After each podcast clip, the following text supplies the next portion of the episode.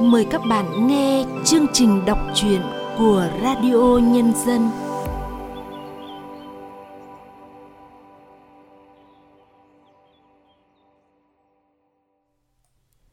Thưa các bạn, trong chương trình hôm nay, chúng tôi xin mời các bạn cùng nghe truyện ngắn Tàn cho của tác giả Lưu Thị Mười qua sự thể hiện lâm ngạn.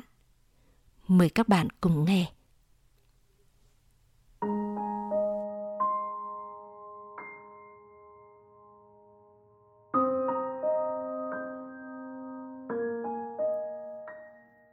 Anh nhẹ nhàng ngồi dậy vì lạnh và chằn chọc. Biết có nằm cũng không thể ngủ. Hai giờ sáng, mọi người vẫn say giấc sau một ngày đêm bã bời chinh phục 50 cây số đường đèo, băng rừng lội suối và hết mình trong đêm diễn xuân ấm áp với bà con vùng cao. Sáng mai lại tiếp tục hành trình phát quả Tết cho làng khác.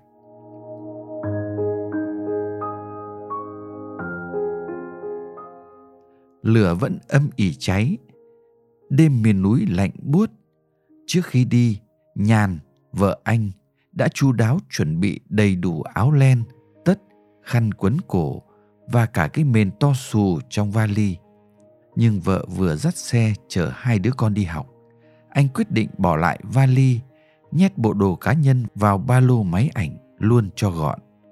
Giờ lên đến đây mới thấm thía lo lắng của nhàn không thừa, lạnh tê tái. Đêm xuống, nhiệt độ tụt nhanh không hình dung nổi. Trong góc sàn kia, lửa chưa bao giờ tắt, vẫn âm ỉ, hun khói tỏa khắp phòng. Mắt cay, mũi người được mùi khói củi vương quanh mà vẫn run cầm cập. Lửa bùng lên cái gộc cây to đùng trên trái bếp anh vừa bỏ vào. Gương mặt anh nhảy múa trên vách gỗ nhà sàn anh lặng lẽ rít thuốc. Thật khẽ. Khi đêm, anh bỏ cuộc giao lưu về sớm nhất. Nơi ấy, miên đang ôm đàn phiêu những lời hát cũ mà ngày trước họ đã cùng say. Dáng miên vẫn gầy gò, mái tóc dài che hết nửa gương mặt, quyện vào phím đàn. Như mới chỉ hôm qua, như không phải đã mười năm, anh đã từng hứa với lòng mãi mãi chở che bảo vệ cho người con gái mỏng mảnh này đây. Giờ thì thế này. Tim anh đau nhói. Anh khóc, lặng lẽ. Nghe chọn bài hát của cô, rồi tách đoàn. Tìm chỗ tĩnh lặng để nhấm nháp nỗi niềm. Lúc mọi người lục tục kéo nhau về đã khuya, anh co người, xoay mặt vào vách. Run rủi thế nào, miên cùng chị bạn cũng về trong căn nhà sàn này cách anh mấy bước chân.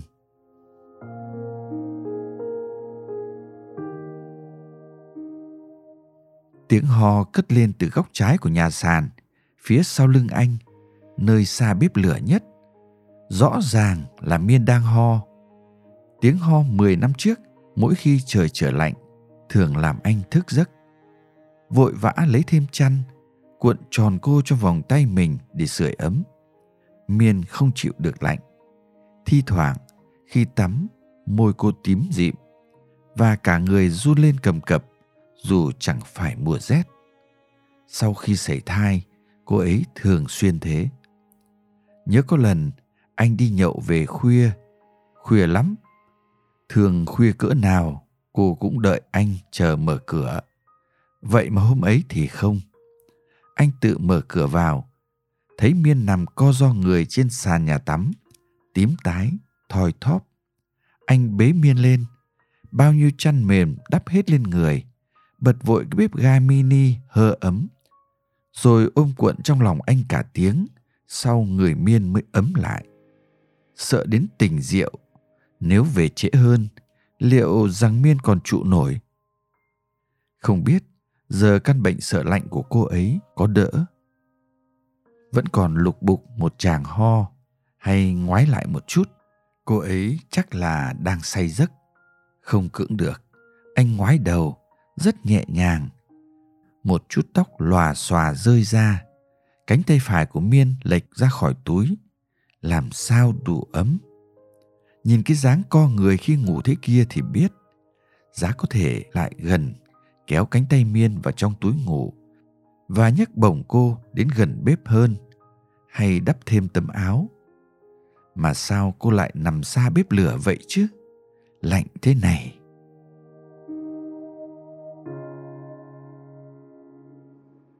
Đêm qua, giữa lúc miên hát, giữa lúc anh đang tê tái, cắn chặt môi để không bật khóc giữa bao người, thì tiếng lầm bẩm thở dài đầy cảm thông, chia sẻ của cô bạn nào đó trong đoàn dành cho miên, hồng nhan, bạc phận, càng làm anh vụn vỡ miên không ổn sao? Thỉnh thoảng, anh cũng mở lại những chương trình có bóng dáng miên. Vẫn nhìn thấy cô tươi tắn, xinh đẹp hơn từng ngày. Nghĩ rằng chắc là rất ổn. Giờ cách nhau mấy chỗ nằm, trong cùng gian nhà sàn này, vài bước chân đã chạm, mà xa quá đỗi. Nhưng cô ấy sống với người ấy không ổn sao? Không hạnh phúc sao? Anh nghe tim mình đau nhói.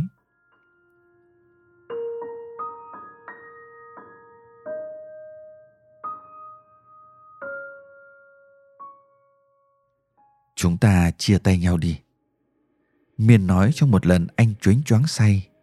Mắt cô giáo hoảnh anh không đọc được điều gì từ sâu thẳm ấy. Miên nhạy cảm, nhưng lại bướng bỉnh. Anh đã từng yêu biết bao tính cách của cô. Nghĩ rằng có thể nâng niu cả cuộc đời để không làm cô ấy tổn thương. Mà sao chỉ mới ba năm, hôn nhân đã thành bi kịch? Lẽ nào chưa đủ hiểu nhau? Lẽ nào lựa chọn của hai người là sai lầm? Lẽ nào cả hai đã bồng bột? Anh không tin. Những tháng ngày sinh viên, những sẻ chia trong lúc cơ hàn nhất khi họ mới ra trường, lăn lộn ở thành phố xô bồ. Cả sự ngăn cản từ gia đình anh khi biết miên là người theo đạo, tất cả đều không đủ sức cản trở họ đến với nhau. Vì sao có thể không hiểu nhau? Và hôn nhân khi cả hai người đã ngoài 30 đã tạo dựng được cuộc sống khá viên mãn về vật chất, một chỗ đứng tương đối ổn trong xã hội, thì sao có thể bông bột? Anh nhớ cả cái đêm biết tên Miên nhận lời cầu hôn của anh chàng phó giám đốc công ty cô đang làm việc. Anh đã uống nguyên một chai Chivat 18 rồi lái xe thẳng đến căn hộ Miên ở. Có cả anh chồng tương lai và ba mẹ Miên ở đó đang bàn chuyện dạm hỏi vài tuần nữa. Anh lầm lũi sộc đến, không nói lời nào, cúi chào ba mẹ cô và đanh thép từng chữ với anh chàng phó giám đốc. Anh chưa đủ tình yêu và hiểu Miên như tôi đâu. Tim cô ấy cũng đang ám ấp hình ảnh về tôi. Không tin anh cứ hỏi cô ấy. Và lôi Miên đi trước ánh mắt ngơ ngác của ba mẹ nàng trước sự giận dữ, suýt lao và đánh nhau của người đàn ông định cưới cô. Vấn đề là miên tự nguyện để anh lôi đi và lên xe cùng anh. Cũng đêm ấy, họ đã không cố giữ gìn như mọi bận. Miên đổ ập vào anh sau bao nhớ nhung, giận hờn, thèm khát. Như không thể mất nhau lần nữa, miên tức tưởi, vừa khóc, vừa đấm vào ngực anh. Họ ôm nhau, giữa nước mắt và tiếng vỗ về. Biết là khó ai thay thế được trong cuộc đời này. Tình yêu như vậy thì lẽ nào là ngộ nhận? Lẽ nào là sai lầm? Lẽ nào chưa đủ mãnh liệt, chưa đủ hiểu nhau? Lẽ nào chưa đủ lớn để chấp nhận hết cho nhau?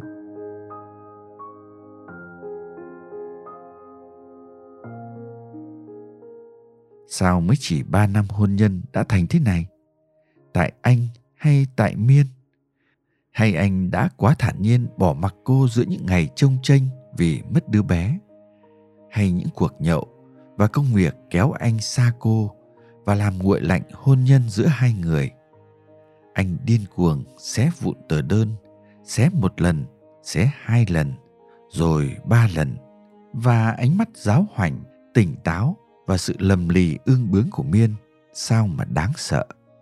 Nó làm anh ngã gục không đủ sức chống chọi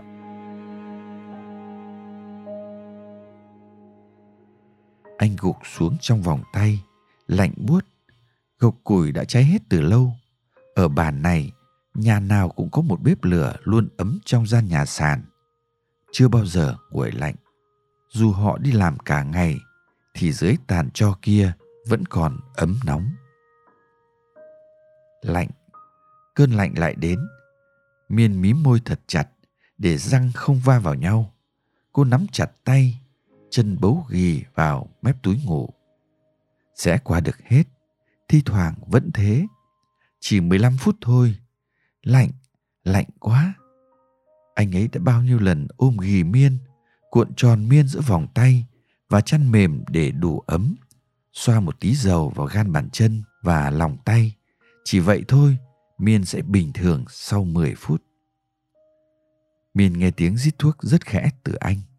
Anh không hút thuốc nhiều, chỉ thi thoảng khi căng thẳng quá hoặc khi ngồi quán cà phê và miên nghiện nghe mùi thuốc lá phảng phất từ môi anh giữa ngạt ngào hương cà phê. Có lần cô đã nựng nịu hai má anh mà cười khanh khách rất xến xúa.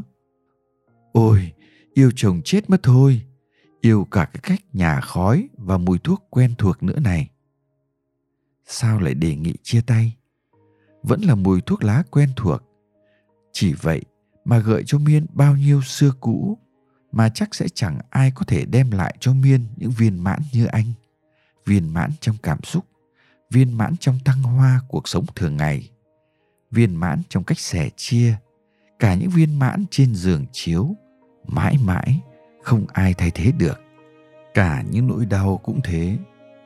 Chắc cho đến lúc Miên chết đi thì có lẽ mọi nỗi trên đời này Miên đều có thể chịu đựng được hết, có thể vượt qua được hết bởi cái khoảng cách nhói tim đau nát lòng cũng chỉ đến với Miên hai lần lúc còn chung sống với anh. Lần thứ nhất, khi đứa bé của Miên và anh bỏ hai người ra đi trước sự chứng kiến của hai người. Những vệt máu loang lổ chảy ướt đẫm chiếc váy dài của Miên. Ánh nhìn thảng thốt đến bất lực của anh và nỗi đau anh cố che giấu để an ủi cô. Miên không chịu nổi cái vẻ lặng lẽ cam chịu mà cứ cố che đậy của anh. Chưa kể từng đêm, những lúc anh đi công tác, giọt máu đó lại tìm về như tiếng khóc hờn trách, làm Miên gần điên dại. Khám đi khám lại đến ba lần, vẫn nhận được kết quả giống nhau từ ba bệnh viện, thì Miên suy sụp hoàn toàn. Lần thứ hai, tim cô như vỡ nát là thời khắc anh đặt bút ký vào đơn ly hôn sau khi xé đơn ba lần mà thẫn thờ hỏi đi hỏi lại. Nhất định phải thế này sao em? Nhất định. Anh bỏ đi biển biệt nguyên tuần miên lặng lẽ ra khỏi nhà. Là ý cô là cô ép anh ký vào đơn. Sao mà đau đến thế kia? Đến giờ nghĩ lại, vẫn nói lòng. Nhất định phải thế này sao em? Nhất định. Gan lì lắm, mà sao giờ tiếc nuối? Nước mắt chảy ướt đầm cánh tay và một bên túi ngủ. Miên cứ nằm yên, để mặc niềm đau gợi đến. Không dám chờ mình, dù thèm khát được ra bên đống lửa kia ôm lấy đôi vai gầy của anh một lần và khóc cho thỏa. Sao mà xa cách, dù chỉ vài bước chân, anh ấy chắc chắn không biết người nằm đây là miên. Khi cô về thì anh đã ngủ say sưa. Còn cô vừa mới bước lên sàn nhà, nhìn tư thế nằm và tấm lưng quen thuộc, miên đã biết đêm nay sẽ là đêm trắng của cô. Cô ngủ chung một gian phòng thế này, sao có thể an nhiên? Miên chui vào túi ngủ nước mắt và bao đắng đót vỡ òa lặng lẽ quên hết được chăng trời chắc đã gần sáng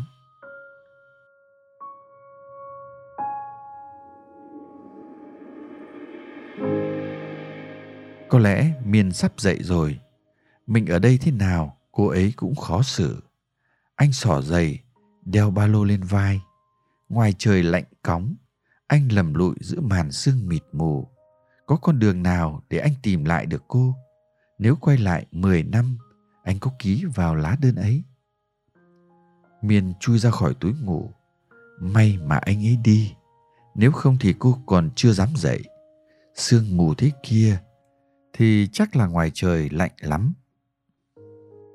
Miên nghĩ thế, nhưng không nhìn theo bóng anh. Cô bước ra cửa, sương mù như một màn sữa khổng lồ bao phủ cả thôn. Miên quay lại bếp lửa, ngồi ở chỗ anh đã ngồi, vẫn còn hơi ấm lưu lại. Cô bé con chủ nhà cũng đã dậy.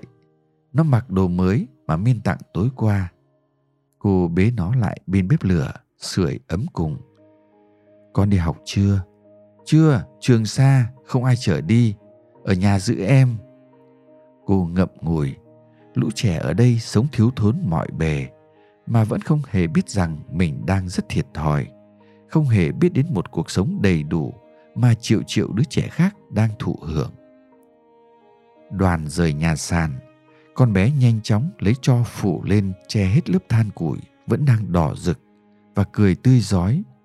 Không tắt được đâu, lửa còn ngủ trong cho ấy chưa bỏ củi vào nó lại bùng lên thôi. Nó đưa tay vẫy chào, ánh mắt trong veo. Ánh mắt của bọn trẻ con sao mà giống nhau? Hồn nhiên quá đỗi thương không chịu được. Miên nhớ ra giết gạo và nếp.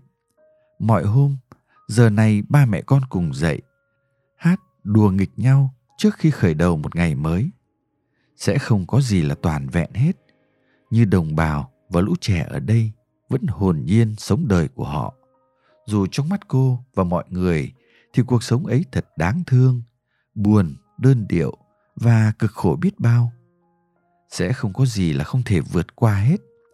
Với từng ấy nỗi niềm cô đã trải, có những cái không thể lựa chọn.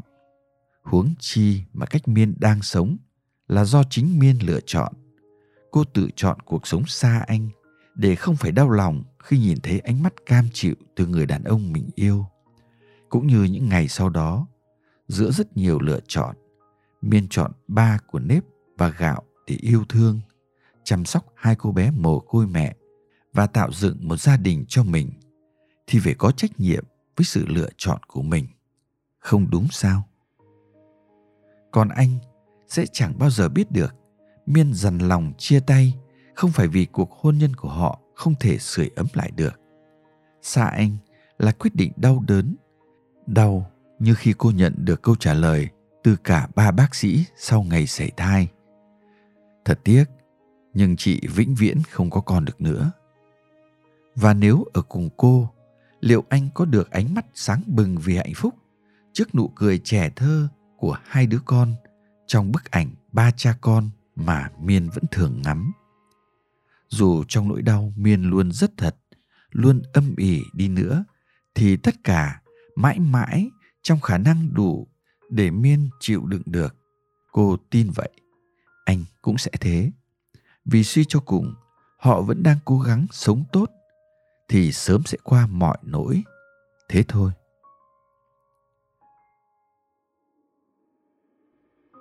Xe bắt đầu nổ máy. Miên nhắm mắt, hít một hơi thật sâu, trong lành và dễ chịu. Đoàn sẽ đem mùa xuân đến bản khác không phải khắp nơi đang cùng tận hưởng mùa xuân đấy sao? Dù là hang cùng, ngõ hẻm, thậm chí miên thèm cái an nhiên đón nhận, thèm những hồn nhiên, hớn hở chờ tết như người dân vùng đất xa xôi này giữa thiếu thốn, cơ cực. Cuộc sống vốn dĩ không trọn vẹn, thì có sự lựa chọn nào là hoàn hảo? Cô lại hít một hơi thật sâu, sương mù vẫn răng kín lối giữa trùng điệp núi rừng.